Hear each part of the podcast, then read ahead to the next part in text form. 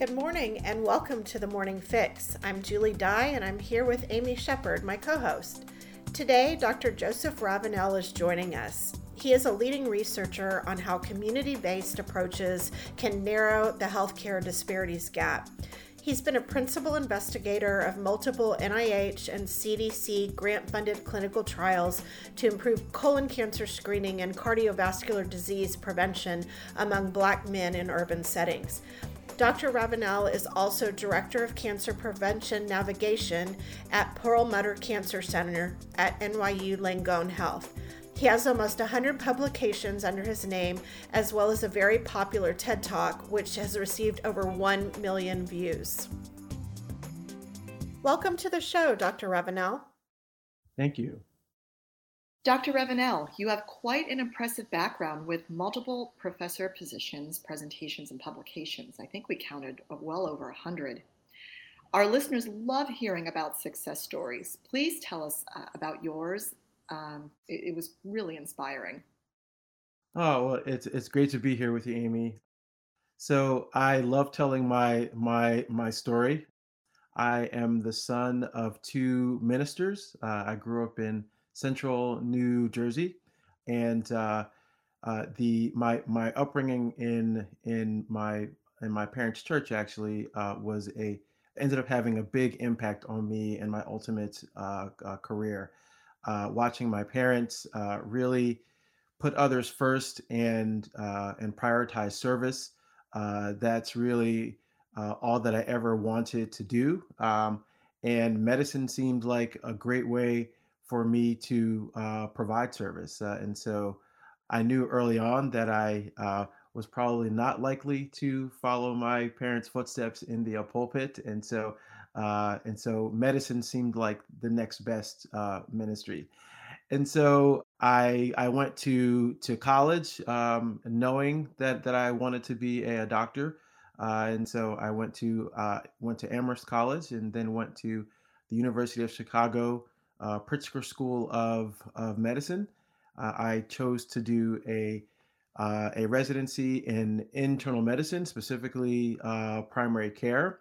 And uh, on the way to making the decision to be a, a primary care doctor, uh, I had a very uh, influential and formative experience uh, the summer after my first year of medical school uh, when I met uh, an incredible doctor and mentor who essentially introduced me to the notion of research and more broadly to uh, the the field of Black men's health. Uh, when I met him, he had just come back from uh, from the Harvard School of Public Health, and he really wanted to try to understand why Black men died disproportionately from what we call primary care sensitive conditions, and so those are the the conditions that you hear about like high blood pressure, uh, diabetes, um, high cholesterol, uh, HIV, certain certain cancers, many, uh, and and so those are conditions that can be uh, diagnosed and treated uh, often in the uh, primary care setting. Uh, but one of the challenges that we see when it comes to health inequities is that Black men and other men of color often underutilize and uh, engage less with primary health care for a number of uh, reasons that uh, that I'm sure we'll probably get into later in the uh, interview. In the uh, interview, uh, but I we basically wanted to take that opportunity to learn more about what keeps Black men from utilizing primary healthcare.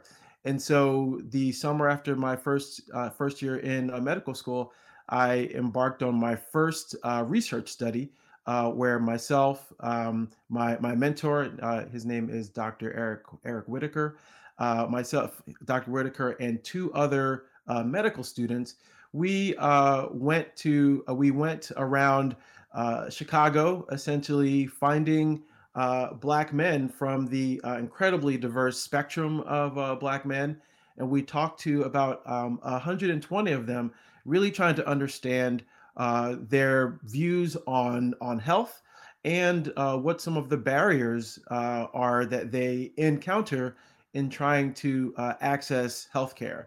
Uh, and so we were able to, after speaking uh, with these men, able to uh, look at all of our qualitative data and uh, try to uh, see if there were any common themes uh, among the 120 men that we spoke with. And um, there were a couple of themes that really that that that really jumped out. One was that the men that we spoke with had a very broad view of health that went beyond having a good blood pressure and not being overweight and you know having a good blood sugar but it also included um, things like having a job uh, it included things like being able to walk safely around one's neighborhood being able to take care uh, of of one's children and to be able to impart lessons to them to be able to to safely get to know your uh, neighbors. Um, and so we heard a lot about what we now call the social determinants of uh, health,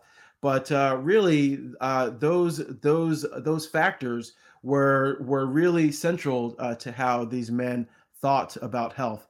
We also learned that many of the barriers that they faced uh, were related to both uh, access or or lack of access, also uh, medical mistrust, um, both from what they had heard about um, in, in, terms of uh, the uh, Tuskegee study, for instance, uh, and other other historical events that that the men that we spoke with heard about, but also they drew from their own ex- experiences with the healthcare system, which were not always positive. Uh, and so we basically, uh, you know, looked at at what we found and were able to put together uh, some some key findings that we were later able to present to the Chicago city government. And uh, and what came out of that was by the time I graduated from uh, medical school.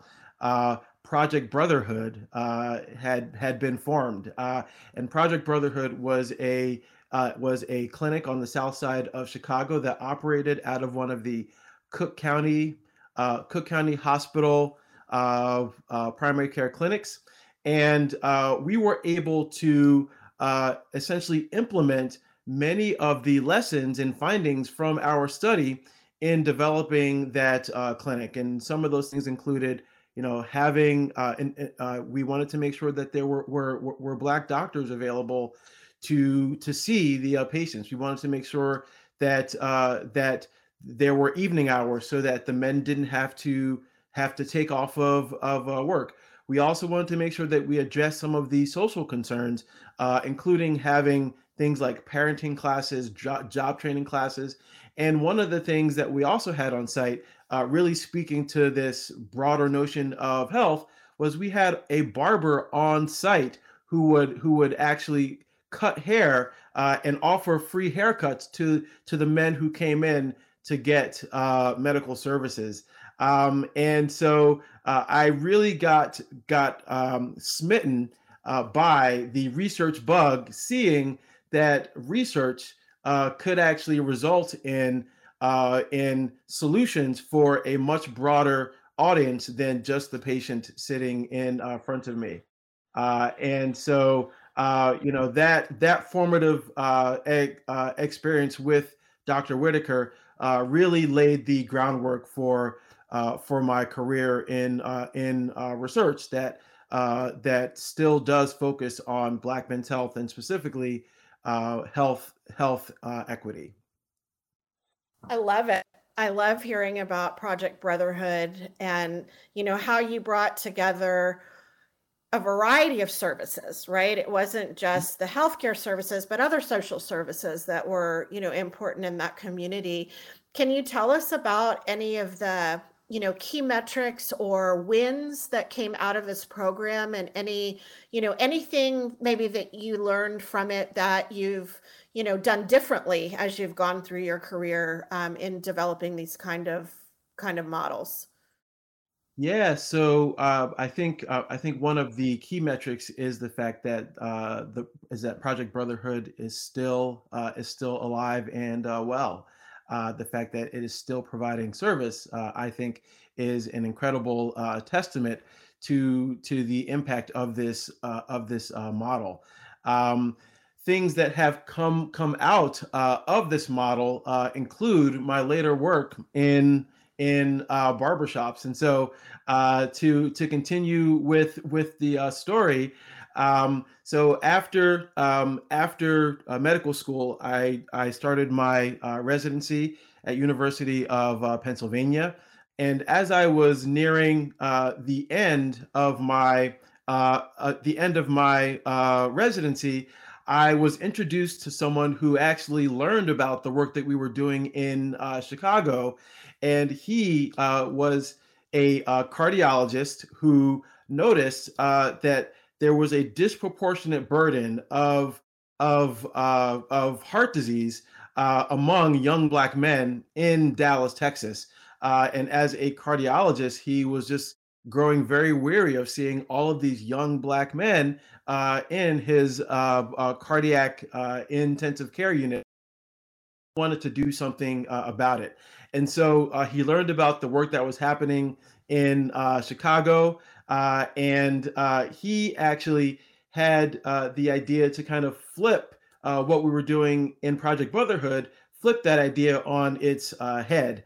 And so rather than bring a barber to the clinical setting, uh, he thought, well, how about if we bring uh, if we bring blood pressure measurement uh, and and and clinical services out to the to the uh, barbershop, uh, and uh, and that's really how uh, how the the the the barbershop the hypertension barbershop projects uh, were uh, born. And it turns out that uh, and so that that cardiologist that I met uh, was Dr. Ron Victor, uh, still one of my most influential mentors, who unfortunately unfortunately passed away a couple years ago, way way too soon. But um, but this idea of essentially bringing blood pressure measurement out to the barbershops actually harkens back to the 1960s uh, when uh, when incredible medical pioneers in the Black community actually started to measure blood pressure in the community and to take it out of purely clinical settings as a way to address the real epidemic of hypertension uh, back in in the in the in the late 1960s. Um, I was uh, years ago, uh, you know, I was listening to um, an incredible uh, uh, hypertension specialist and cardiologist, Dr. Uh, Eli Saunders, uh, who uh, who told me that the stroke rate among Black men in the 1960s was about 900 times higher than it was in uh, white men. Just an absolutely staggering figure. Uh, but it really kind of highlighted the um, the the critical need uh, for us to figure out a way to increase awareness of high blood pressure, uh, as well as to do something about it. And so, uh, black doctors and uh, and uh, nurses they basically uh, took matters into their own hands. And once the American Medical Association demedicalized the measurement of blood pressure, essentially making it okay to to measure blood pressure outside of a, a clinical setting uh, that was part of a whole uh, effort to bring blood pressure measurement out into uh, communities.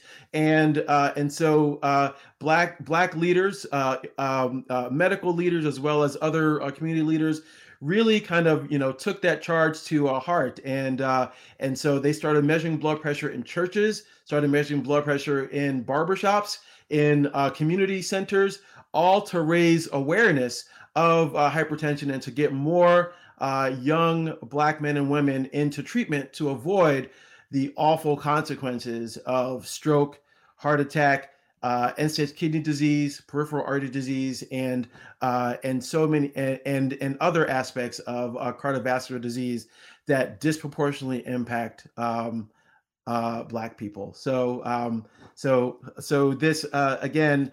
Um, the experience uh, of working with Dr. Whitaker and Project Brotherhood led to the um, the the the work that I uh, would do subsequently and still do today. Dr. Ravenell, I really enjoyed researching your background and your work in preparation for uh, this interview. And um, you, you, you, have some impressive presentations, including your TED Talk and your talk at the Biden Cancer Summit. Um, I was fascinated by the barbershop program for African American men and, and how it's helped disseminate information about colon cancer screenings and other testing, uh, other, other health testing. Talk a little bit about why you think that was the case. Was was there a social component? I just want to delve into that a little bit more. Absolutely. So the the barbershop in black communities really has historical significance uh, the uh, going back to the days of uh, slavery and then the days of of uh, jim crow uh, barbers really have had a role as uh, community leaders, uh, as trusted um, individuals, particularly among men. Um, and, you know, if you can just think for a moment of the experience of, of getting your hair cut or getting your hair done, you know, that's somewhat of an intimate uh, e- e- experience that, uh, you know, that often takes a, a, long time and there's plenty of time um, for conversation and plenty of time for the customer and the barber to get to know each other even in one single uh, encounter. And so if you consider uh, that uh, that black men on average uh, go to their barbers uh, one to two times per month right so now we're talking you know 30 to to to 60 minutes once or twice a, a month, that far exceeds the time that any one person spends with their doctor. Um, and so uh, we thought that that was uh, a, a, perfect opportunity um, to align with to disseminate health information. So there is both the time, there's the opportunity, and then there is the trust uh, that the barber has, but also that uh, the trust that exists among the customers in the uh, barbershop. Um, I think back to when I first moved to Dallas, Texas. I had finally finished all of my uh, medical training, um, and uh, and my uh, we we had our uh, first son, and so uh, obviously we were you know we were very busy trying to figure out uh, you know life as new parents. And so I was I was fortunate enough to get a 6 a.m. appointment in this very popular barbershop in Dallas, Texas, every Saturday morning. And so um, um, and so before our our son woke up, I would leave the house, go 6 a.m., go to the barbershop, and uh, believe it or not, I was not the only person there. There was a whole cohort of of men who were there and so and and so you can imagine me going there every two weeks seeing the same group of men getting to know those uh, barbers we really we really developed quite a, a, a friendship and so you know once they learned that i was a, a doctor they would bring all of their questions to me uh, and it was and i always looked forward to that very very much uh, and so i personally was able to experience uh, just what an opportunity and what a a kind of platform the barbershop can be for disseminating health uh, information. And so, you know, when you combine just which often doesn't exist in a in a usual uh, doctor's visit when you consider trust the fact that i you know had the opportunity to get to know these men uh, personally and as friends even before they knew i was a a a, a doctor. And then just the just the repeat exposure right my my persistence in being there every two weeks uh, where they essentially knew that they could trust not only the fact that i was going to be there but they could but they could trust that I was going to keep whatever they were going to tell me in in uh, confidence. And so all of those factors um, are what really make the barbershop a special place and uh, a really critical, uh, I think, uh, tool for trying to address issues of equity in uh, Black men. And so in Dallas, Texas, we were able to um, to show that we could train barbers to actually measure blood pressure very effectively and to be able to counsel their customers about going to the doctor if their blood pressure was uh, high.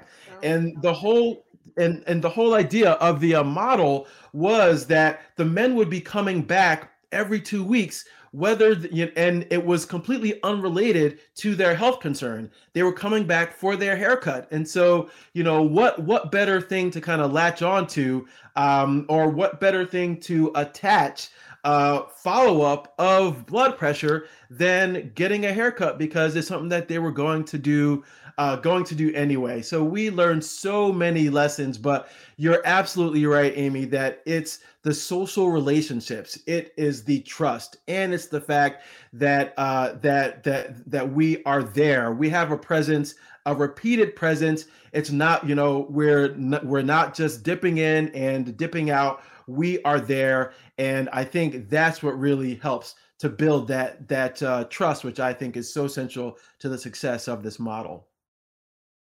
It reminds me a lot of a, a model that I've seen in women's health um, in the Hispanic and Latinx communities, where you you empower other women to go into the homes you know, of women who, you know, may be um, predisposed to different health conditions, but it's, I believe it's called the promotora model.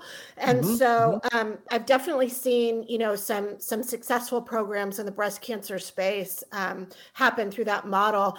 I'd love to hear from you, you know, any of the responses that you've received, you know, through the years uh, working through this Project Brotherhood or other, you know, um, uh, barbershop and and community focused models like what are what are the people saying? You know are they happy you're there? Are you are they are they more willing to you know let somebody take their blood pressure in that barber shop than they would be you know by taking it themselves at home or in their in their doctor's office? Tell us about the reaction to the people that you're you're out there interacting with. Absolutely julie. And so uh, i have heard countless stories about men who have come into the barbershop, uh, gotten their blood pressure measured, had what we call a panic reading, uh, where you know the the systolic or the top number was 200 or higher. Uh, even scarier w- when the bottom number is over 100 or even over 120 that's really scary uh, for for for us as uh, doctors. Um, and uh, we here have heard time and time again that had we not been in the barbershop to be able to measure their blood pressure at that time, that they likely, you know, would not have gotten their blood pressure measure and could have had a terrible outcome like a stroke or, uh, or God forbid, a you know a a sudden fatal uh, heart attack. Um, and so uh, and so, you know, I, I I can't even tell you how many times I have heard that. And so uh, the response, the the responses that we have heard from the community uh, really uh, are ones of uh, gratitude that we are there. And uh, I want to take this time to just to just acknowledge um, the people who really make programs like this possible, and that is the barbers the barbers are the ones who invite us into their professional homes. Um, they are the ones who give us uh, access to their customers, give us the uh, ability to be able to talk to them, to be able to teach teach them, to be able to interact with them, and they have been true partners in this work, and we could not uh, have been successful uh, without them. And uh, and I want to tell you, Julie and and Amy, one th- one thing that really um, that that really makes uh, my work meaningful is when we identify barbers who have high blood pressure, who uh, who decide to participate in getting their blood pressure measured, and then they get their blood pressure uh, uh, managed, they get it under control, and then they serve as ambassadors to then get their customers to get their blood pressure measured and to go follow up uh, uh, uh, with their doctors. And so uh, we have we have gotten overwhelmingly positive uh, re, re responses from the communities, and I really do believe that it's not only what we're doing, but it's the persistence and the consistency with which we uh, do it. So, um, so thank you so much for giving me the opportunity to to shout out um, the incredible barbers that we work with. Oh uh, well, our pleasure. This has been a, a, fantastic interview and conversation. We've we've really enjoyed learning so much. We can't wait to air this one, Dr. Ravenell, and um, and thank you for sharing your stories. They'll they'll certainly help so many, and and that's why we do what we do. I wanted to switch gears uh, just a little bit and talk about the incredible work that you've done at the NYU Langone um, health system. And most recently, we've noticed that you've advocated for COVID vaccinations um, among all communities.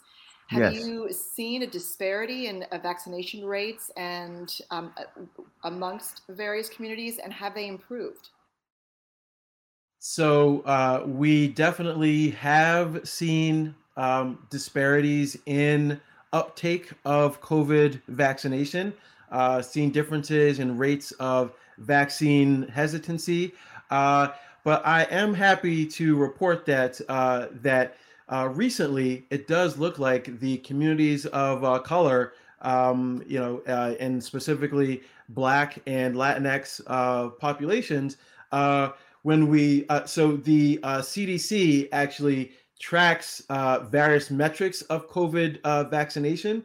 And uh, one of the things that they track is looking at who uh, who has been most recently vaccinated, uh, you know, in in the last uh, several weeks. And uh, what we're seeing is that um, a a higher percentage uh, of um, of of Black and Latinx people comprise that group of, of more recently vaccinated um, than uh, than uh, other groups. And so while we definitely saw a lag at the uh, beginning, and that was multifactorial, right? It was certainly uh, vaccine hesitancy was a uh, part of it. But if we, you know, if we think back to when the vaccine was being rolled out, there were certainly uh, access issues, and there was uh, there was uh, undoubtedly differential access where uh, communities of, of uh, color were more likely to have less access to the uh, vaccine.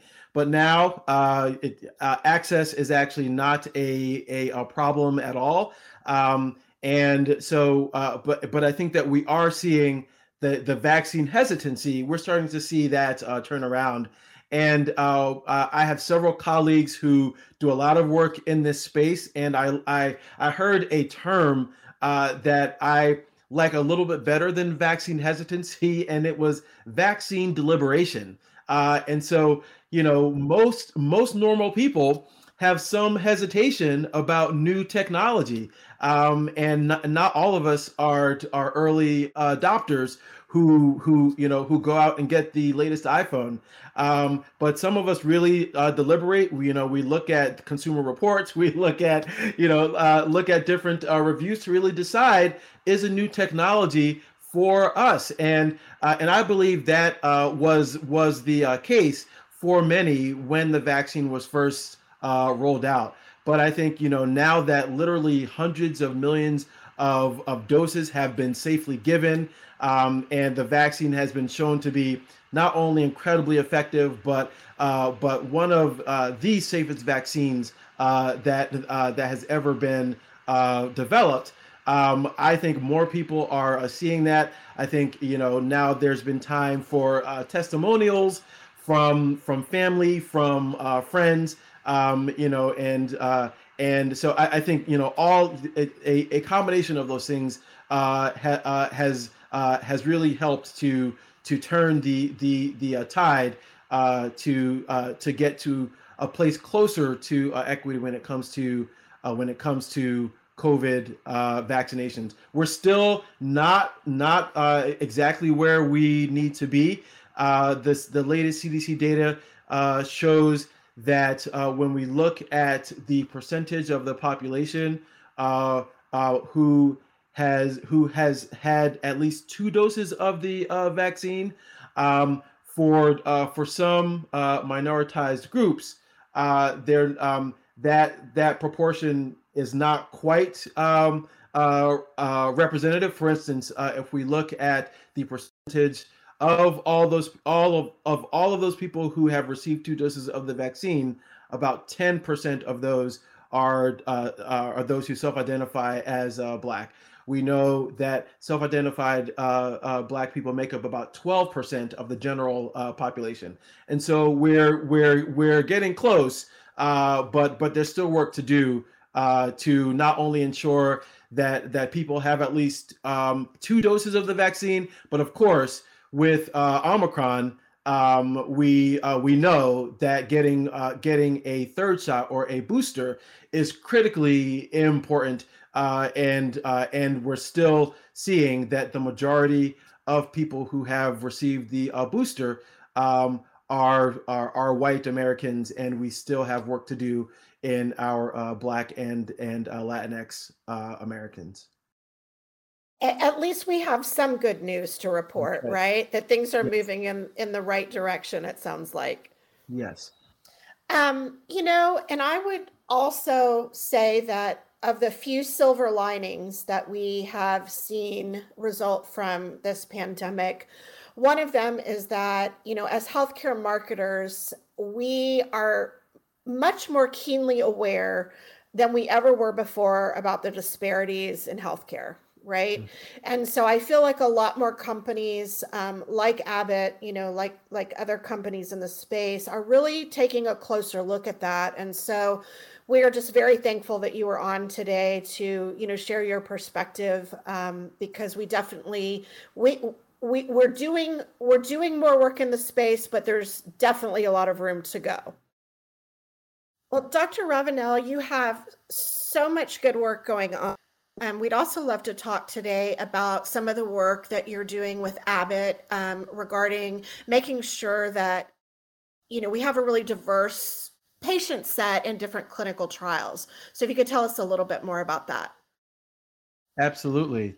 Uh, so we are uh, blessed to be in an incredibly diverse country here uh, in America, uh, and I have the privilege of taking care of incredibly diverse patients. Um, and we have been able to uh, to benefit from medical uh, innovations that have really been been uh, tested and vetted in clinical trials. Um, clinical trials are so important for advancing science and uh, innovation, and it's so important for uh, for the, the the people who participate in clinical trials to be representative of the end user uh, uh, of these uh, of these uh, innovations. And when we develop new medical technologies, it really is for the benefit of everyone. And so I believe it is incumbent on us to ensure that the clinical trials in which we are testing and developing these uh, innovations that they include um, uh, patients and participants who are representative of the diverse uh, end, u- end users in our uh, country. And so I've been working with with uh, Abbott um, on an uh, advisory board to really think about, you know, how can we increase uh, diversity in clinical trial participation? Uh, we've known for a long time that there are many different barriers to uh, to uh, minoritized groups participating in clinical trials. Um, one of those is certainly uh, access. Um, you know, often the um, the uh, the neighborhoods and the the places where where, where many uh, diverse patients live uh, those often are not the the uh, uh, the places where there are academic medical centers or other uh, settings where clinical trials are are are usually offered. And then there are a number of other barriers, including medical mistrust, which we were able to talk about, we, and due to hist- historical events and atrocities like the Tuskegee syphilis study. Uh, and so, you know, building building trust is a really important uh, improvement that we can uh, can make to improve uh, diversity in clinical tri- in clinical trials, uh, increasing access to clinical trials, um, among uh, minority patients and uh, participants, and then addressing some of the uh, social barriers, uh, you know, uh, in uh, including transportation, in, ensuring that there is childcare, making sure that that we make it possible for patients to to participate fully in clinical trials, and so with with leadership at Abbott and with several other thought leaders across the uh, country who who think about equity in uh, clinical trials, who think specifically uh, uh about cardiovascular disease. We uh, came together several times over the last year to really think through what are some strategies we can uh, implement so that we can have more diverse representation, not just in the trials that that Abbott conducts, but uh, how can we positively influence the entire landscape of diversity in uh, clinical trials? Uh, and so uh, it's been a great pleasure uh, to work with uh, Abbott on this. And you know, when we th- we we can't talk about health health equity without talking about diversity in clinical trials. Really happy uh, to be part of this uh, initiative, which is pushing equity forward. Well, we have one final question for you, and we ask all our guests because you're here on the morning fix. We would love to know what you do for your morning fix. How do you get started each day? Oh, thank you for for for that question, uh, Julie. And so I, this is going to sound strange to to many people, but my morning fix is being involved as much as I can in the chaos of getting the kids ready for school and out the door. Um, I feel like if I if I contribute to that first part of their day and have that you know a positive interaction of of just experiencing all of the highs and lows of uh, parenthood all in those you know, two first in those two hours of of the uh, morning, uh, you know, it, it actually gets it gets me off uh, off on a good start to uh, to my day. Um, and uh, then you know, I often don't uh, you know don't feel so bad if I have to put in a uh, late night. Uh, but uh, but yes, I uh, you uh, I my most favorite job in in the world um, is is being a uh, dad, and there's no uh, better way to earn your stripes than uh, than than trying to get four kids out the door in in the uh, morning before I have to go before I have to get to work. I oh my gosh, yes, that is a way to earn stripes. I love it. And uh, there is nothing better than uh, uh, interacting with the children and the energy and the chaos that really uh, gets you going in the morning. So that's right. probably, probably just as good as coffee. So that's a, absolutely that's a, great, that's a great answer. Thank you for sharing, Doctor.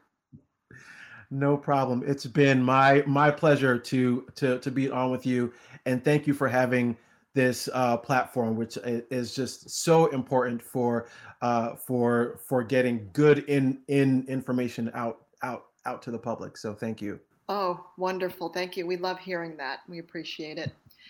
Well, thank you again, and thank you to everybody for listening. Um, and we hope you enjoy hearing from our amazing uh, medtech leaders uh, around the country and the world. And thank you for tuning in to the Morning Fix by 510K Cafe.